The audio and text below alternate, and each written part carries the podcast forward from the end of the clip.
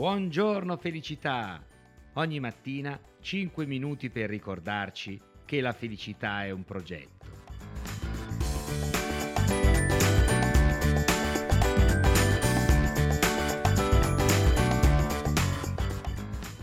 Cos'è che ci ostacola nell'apprendimento di una nuova lingua? Che cosa ci ostacola nell'apprendimento di un nuovo sport oppure di una nuova pratica, come può essere per esempio lo yoga? Ecco, ne parliamo in questa puntata di Buongiorno Felicità. Innanzitutto, buona domenica a tutti cari amici e ben svegliati. Spero che siate al fresco perché qui a Milano vi garantisco fa molto caldo e quindi possiate ascoltare Buongiorno Felicità magari mentre state facendo una bella passeggiata in montagna nei boschi o vi state preparando per andare in spiaggia al mare. Penso che sarà capitato a ciascuno di voi provare difficoltà nell'apprendere una lingua straniera, tipo l'inglese, oppure nell'intraprendere un nuovo sport o una nuova attività. Avete mai pensato che cos'è che genera questa difficoltà? La maggior parte delle volte non è una difficoltà intrinseca alla lingua o allo sport. Beh, alcune volte può anche esserlo. Ovvio che imparare il cinese è più difficile per noi italiani che imparare l'inglese. Ma a prescindere da queste difficoltà, chiamiamole esterne, oggettive, la maggior parte delle volte la difficoltà nasce dalla nostra mente. Siamo noi che poniamo delle barriere. E come sono fatte queste barriere? Beh, assumono sostanzialmente due forme. La prima è quella legata alla mancanza di autostima o di autoefficacia, dove noi cioè ci diciamo che non siamo portati, siamo convinti di non essere all'altezza, di non riuscire e quindi già poniamo delle barriere all'ingresso. Ma la seconda, che è altrettanto frequente quanto la prima, è rappresentata dalla voglia di perfezionismo, cioè io voglio essere sicuro di, io voglio essere perfetto nei gesti, nell'atteggiamento, voglio parlare subito inglese, tra l'altro molti vogliono tutto e subito, perfettamente senza sbagliare. Ed è proprio questa volontà di perfezionismo, quindi questo non accettare per esempio l'errore, non darsi tempo per arrivare gradatamente al risultato che ci ostacola. Vi voglio leggere a questo proposito, perché l'ho trovato molto interessante, un articolo che stavo leggendo questa mattina sulla rivista Vivere lo Yoga. L'articolo è a firma di Alessandra Di Prampero, che è un insegnante yoga, e si intitola Eliminare gli atteggiamenti sbagliati. Quante volte durante la nostra pratica ci sorprendiamo a pensare che non siamo abbastanza bravi, oppure guardiamo il nostro vicino e ci mettiamo in competizione con lui? E quante volte, non appena ci accorgiamo di questo tipo di pensiero, giudichiamo negativamente noi stessi o ci sentiamo in colpa per aver fatto o pensato qualcosa di sbagliato? E questo non accade soltanto sul tappetino.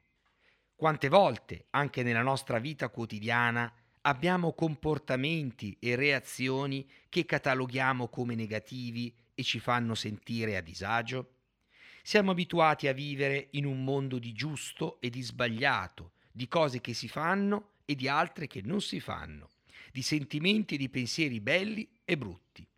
Una lista scritta a priori che deriva dai nostri imprinting, dalla nostra educazione e dalla nostra cultura.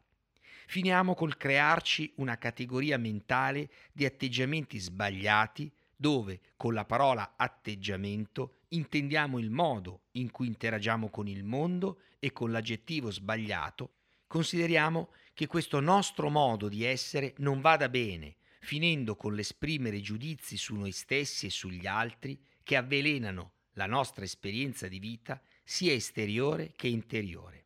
Ma cos'è in realtà un atteggiamento sbagliato dal punto di vista dello yoga? Come possiamo gestirlo o eliminarlo?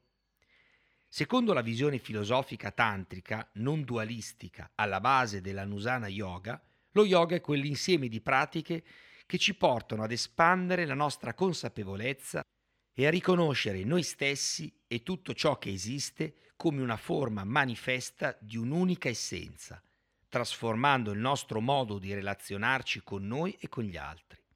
Questo insieme è la sadhana, il viaggio verso il grande sé, che parte dalla percezione di essere un individuo singolo, solo, separato e diverso, e arriva all'esperienza dell'energia che pervade tutto e tutti. In questo percorso tantrico, inoltre, ogni esperienza, positiva o negativa che sia, essendo una forma manifesta dell'essenza, è considerata come la possibilità di riconoscimento di noi stessi e come porta d'accesso verso l'esperienza di unità. Con il passare del tempo e con l'accumularsi di questi momenti di riconoscimento, gradualmente il nostro modo di vivere si trasforma. Sperimentiamo la vita con gioia e portiamo rispetto verso ogni forma esteriore, riconoscendo in essa l'essenza. In quest'ottica, se ogni esperienza, pensiero, emozione, azione può divenire porta d'accesso al senso di essere parte del tutto, allora possiamo definire come atteggiamento sbagliato tutto ciò che ci allontana da queste intenzioni. Voglio concludere, cari amici, questo articolo che continua molto interessante, ma è molto lungo, con questa frase di Maya Angelou, che dice Se qualcosa non ti piace, cambiala. Se non puoi cambiarla, cambia il tuo atteggiamento. Non lamentarti. Punto.